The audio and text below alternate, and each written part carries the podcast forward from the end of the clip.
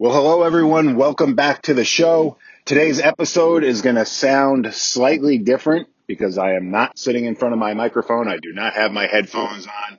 I am actually driving in my uh, truck and recording on my phone. And what today is, is the first of what we are going to call our mutual aid episodes. And what are our mutual aid episodes going to consist of?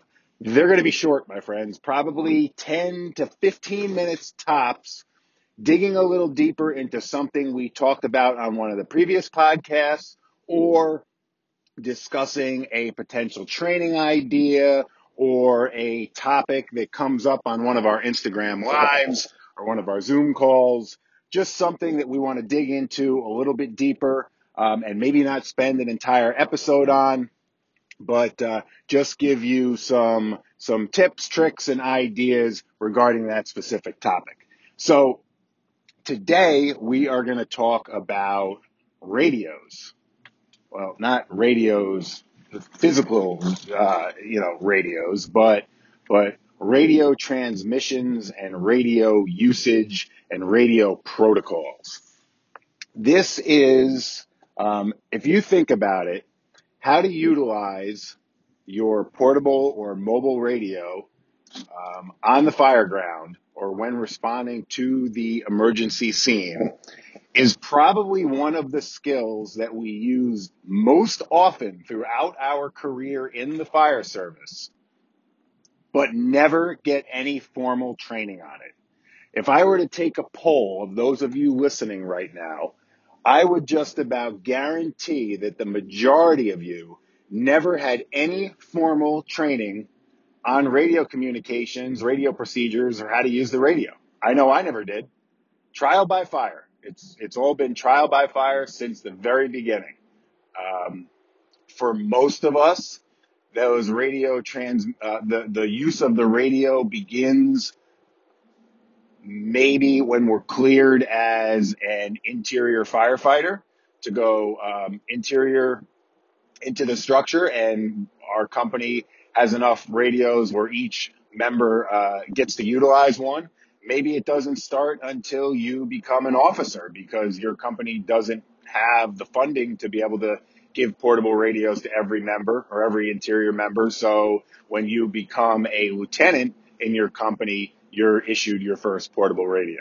But were you given any training on it? Were you given any training on your county 911's policies and procedures and the do's and don'ts of radio transmissions? Were you giving any formal training on Mayday procedures and how to handle them? Were you given any formal training on emergency evacuation procedures and how to handle those and what to do in those situations?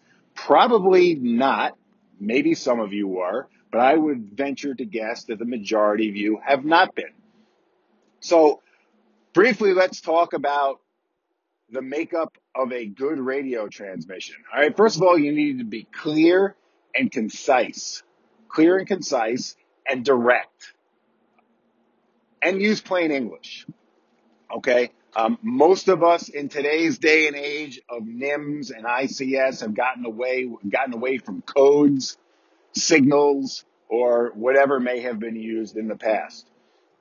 First and foremost, when you're going to key the microphone on a radio, whether it's a portable or a mobile, you need to know what you're going to say prior to pushing that button. You need to formulate that thought. Very important that you have that thought formulated in your head. Otherwise, it is not going to come out right and it probably, you probably will not get the message that you intend to get out across. So before you key the mic, think about what you're going to say. Think about your transmission. Um, think about the message. Right? Keyword here is the message. Think about the message. So that's very important. Your demeanor is extremely important. We have all listened to that fireground or that scene where there's that person that is always screaming on the radio. It does not matter what the transmission is. It could be something extremely simple and they're yelling. They're always yelling. They're animated. They're high strung. Whatever the reason is, they're always yelling. They're always in a raised voice. Well, what's the problem with that? When you're constantly in a raised voice and you're constantly yelling and screaming, chances are, first of all, that nobody can understand the damn word you're saying. Chances are, if you've heard that person and you've listened to that person, you've also heard either whoever is receiving the message, whether it be another firefighter, another piece of apparatus, or 911, you've heard them ask them to repeat their message multiple times. Well, that's because nobody can understand them because they're screaming. There is no reason to be screaming all the time, but it takes practice to be clear, concise, and calm. It takes practice. The nice thing about one, one of the benefits of being a volunteer firefighter is we typically get to know most of our people, right? We, we get to know most of the people, obviously, in our company, in our mutual aid, in our surrounding area. And based on somebody's voice, their tone of voice, if they are calm, cool, and collected all the time, based on the tone of their voice, we can tell when things are not right. So if you're consistently calm, all right, and you talk in that same tone of voice, that calm, clear, concise tone of voice, when something is wrong and you're no longer speaking that way, or you're more animated, or you have slightly raised the tone of your voice, people are going to take notice and people are going to know that something there is not right. And that's just by utilizing a different tone of voice. So no screaming on the radio, calm, clear, concise messages. Know what you're going to say before you say it. Those of you going in to somebody else's scene in a mutual aid situation. This is a mutual aid episode, so let's talk about mutual aid for a minute. You don't need to be on the radio from the minute you leave your fire station to the minute you get to that mutual aid scene. If you are, there's something wrong. There's something wrong. Pulling up to the scene and saying, what do you need? Or what do you got? Or there's another catchphrase out there that actually came up last night in our uh, training. What's your pleasure? I can understand that if your apparatus is going to a certain place, maybe to a different spot to draft water, or maybe you're hitting a hydrant um, and you need to know where that is or how they want you to you know lay in lay out whatever it may be. But if you're just supplying an engine and manpower you know what's your pleasure? Well my pleasure is for you and your manpower to come up to the scene or the staging area and we'll give you an assignment right? but do we really need to discuss that on the radio? How about directions? If you're going mutual aid and the first thing out of your mouth when you sign on to the radio is, where am I going? Most of us have this really cool thing hanging in our firehouse. Maybe a lot of us don't have it anymore because it's kind of a thing of the past, but how about we refer to a map before we jump in the apparatus and go rolling out? Right? Or maybe you pull it up on uh, Google Maps or um, Waze or whatever your favorite app is. Okay why do we need to, why are we jumping in a piece of apparatus or jumping in a command vehicle and rolling out hot only to ask, where are we going? If we don't know where we're going, how are we going at all? So I know that, you know, as somebody who has been an incident commander many times in, in my career, that it's extremely frustrating when I'm trying to run a scene and all this unnecessary radio traffic is happening from people that are not even on my scene. One other thing that I'll throw out there, which happens commonly and has happened to me. Um, the trend is that the uh, 911 center is going to communicate with the senior officer. So if I'm car one, they're going to communicate with me. But what if I'm car one and I'm coming from my job, which is five miles away, and my car three or car four is already on the scene? I shouldn't be commanding that scene from five miles away. Sure, if I want to take over that scene when I get there, if I want to assume command, that's going to be my prerogative to do so. But I shouldn't be commanding the scene when I'm not on the scene and one of my other officers is. I have to have trust in my officers. And that's a completely different topic, completely different episode, but it does have to do with radio transmission and radio traffic. So these are all simple tips and things that we can think about.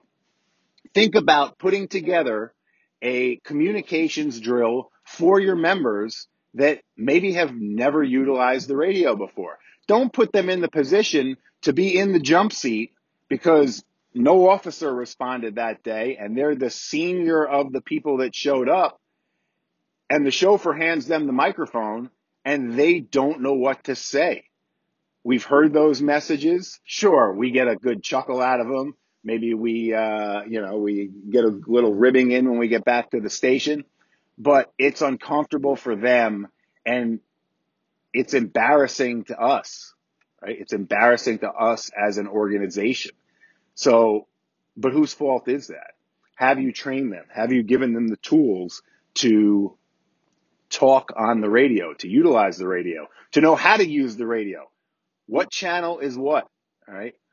What bank is most radios in today's day have so many channels in it. They're set up in banks, right? So what is bank one, bank two, bank three, bank four? What are they used for? What are those channels for? How do I get from bank to bank? How do I turn off the scan feature? We could do an episode on the scan feature, right? Because the scan feature, which a lot of us like to utilize, can be dangerous.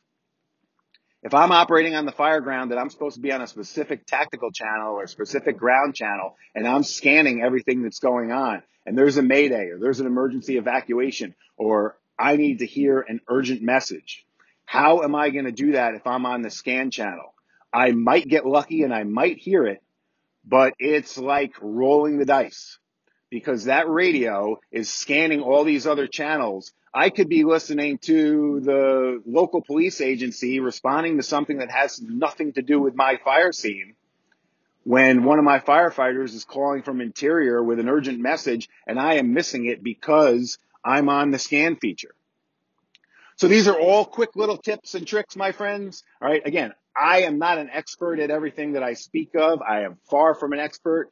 Um, one thing that I have learned from my friend John in, in the in all the different things that we have done on either the podcast or social media, uh, he always says that he is not an expert. He does not know everything. I am the same way. I am not an expert. I do not know everything, but what I offer you is my experiences uh, throughout the years, things that I have learned from other people, and things that I think we all need to pay a little bit more attention to. All of us, myself included, we need to pay a little bit more attention to to make us the professionals that we want to be. Thanks for tuning in to today's mutual aid episode. Again, don't forget you can reach out to us on social media at professional volunteer. Shoot us an email if you have an idea, professional VFF. That's professional VFF at gmail.com. You can find us on the web at professionalvolunteerfirefighter.com. That's professionalvolunteerfirefighter.com. And again, thanks for tuning in. Thanks for being a part of everything that we're doing. And don't forget, a paycheck does not make you a professional. How you approach the job does. Have a great day, everyone. Stay safe and stay healthy.